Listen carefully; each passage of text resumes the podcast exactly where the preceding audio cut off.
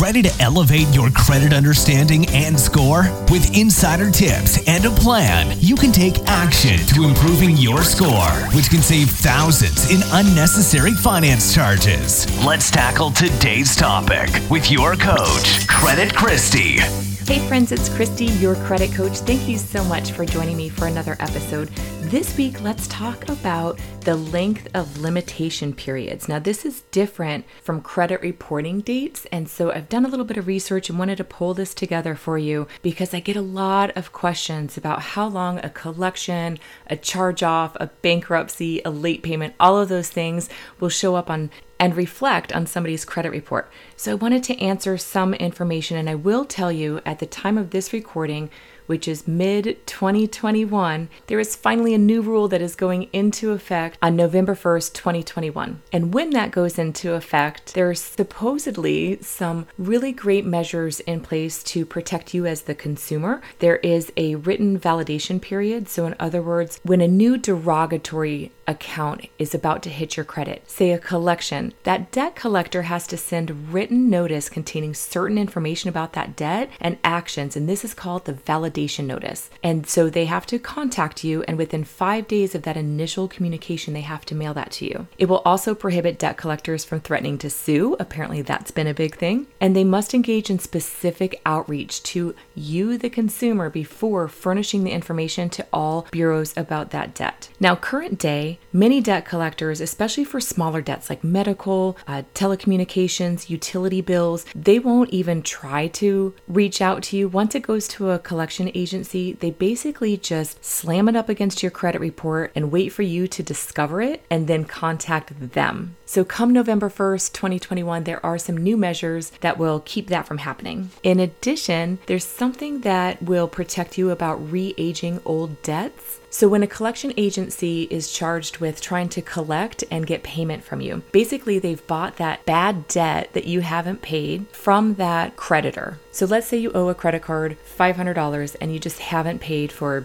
you know, eight, nine, ten months. They might sell that debt for $200, $250 to a debt collector. And then they have a certain amount of time that they will put efforts into collecting from you. And hopefully they collect a little bit more from you than what it cost for them to obtain that debt. And that's where they make their money. Now, if they don't do that in a timely manner, they might sell it off to another debt collector who will likely buy it for some portion of what they've got into it. So at least they can recuperate something out of it rather than nothing. But now, my friends, not only do you have a charge off from your credit card, you now have that first collection and now a second collection. And this is where things really start to hurt your credit profile and your credit score. And unfortunately, I see this happen over and over again, and it can be very detrimental to one's overall credit profile. So they can buy this old debt and basically just park it on your credit report. And then that old debt reappears and it re ages that debt. And so it falsely reports as a new account entirely. So now that you've got this new negative account activity, and sometimes I've seen where they inaccurately put a new date of last activity or the date that you'd opened that account. And so the FCRA is going to require these debt buyers to notify you before they report this negative information information to one of the credit reporting agencies, those three main bureaus that we've been talking about. So, in the meantime, what do you do if you find that on your credit report? Go ahead and dispute that old debt directly with that debt buyer or that new collection agency because they are required to investigate and also file a dispute with all three main credit reporting bureaus. And be sure to include any supporting documentation that you might have. And just so you know, if you have a charged off account, a charged off account can still lead to a collection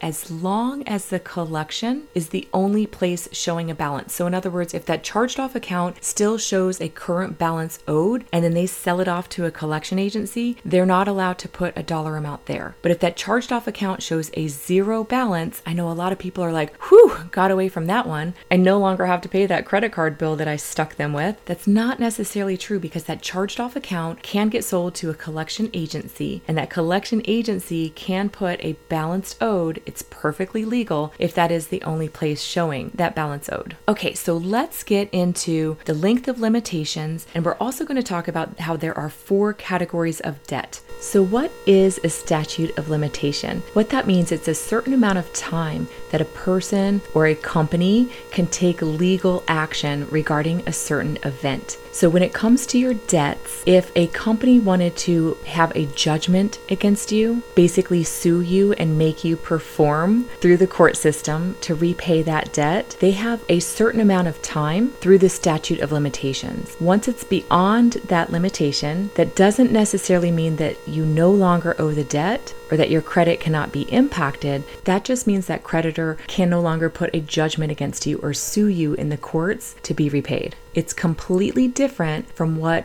time periods can be reported on your credit report. So I did want to explain those differences. Statute of limitation is separate from what can be reported on your credit report as a collection or a derogatory event. Now, the length of limitation periods for debt collection claims they usually vary by state and debt type. So let's talk about the four categories of debt type first, and then we'll talk about the length of limitation periods. So I'm in Florida, so I'm going to use this as an example. And in the show notes, I'll make sure to put in where I obtained this information from. So if you want to click on that link and go check it out for your own state, you can. So the four categories of debt include oral agreements, which is just we've agreed verbally, a written contract, which is usually like a medical obligation, promissory notes, which are student loans and home mortgages, and then that fourth is an open ended account. So this is going to be a line of credit, a store credit card, or just regular credit cards. So that verbal agreement is four years, written contracts and promissory notes are five years for that length of limitation period, and then the credit cards are four years. So now let's dive into how these differ from what is on your actual credit report because it's different. The length of limitation periods for a debt collection claim is different from what is allowed legally to be able to be reported on your credit report. So, credit reporting dates will include delinquencies, charge offs, student loan defaults, foreclosures, bankruptcies, and hard inquiries. So, delinquencies, charge offs, student loans, and foreclosures, they're all going to be on your credit report for seven years. Now, charge offs, it will be seven years plus 180 days from the date of the charge off. So they get an extra half a year in there. Bankruptcies will show up for up to 10 years from the date that you file. Now, when it comes to a mortgage loan approval, you don't have to wait 10 years for that bankruptcy to be a thing of the past to be able to get approved. There are many loan programs that will allow just two years after bankruptcy, such as a VA or an FHA loan. And a conventional mortgage, you only have to wait four years after a bankruptcy.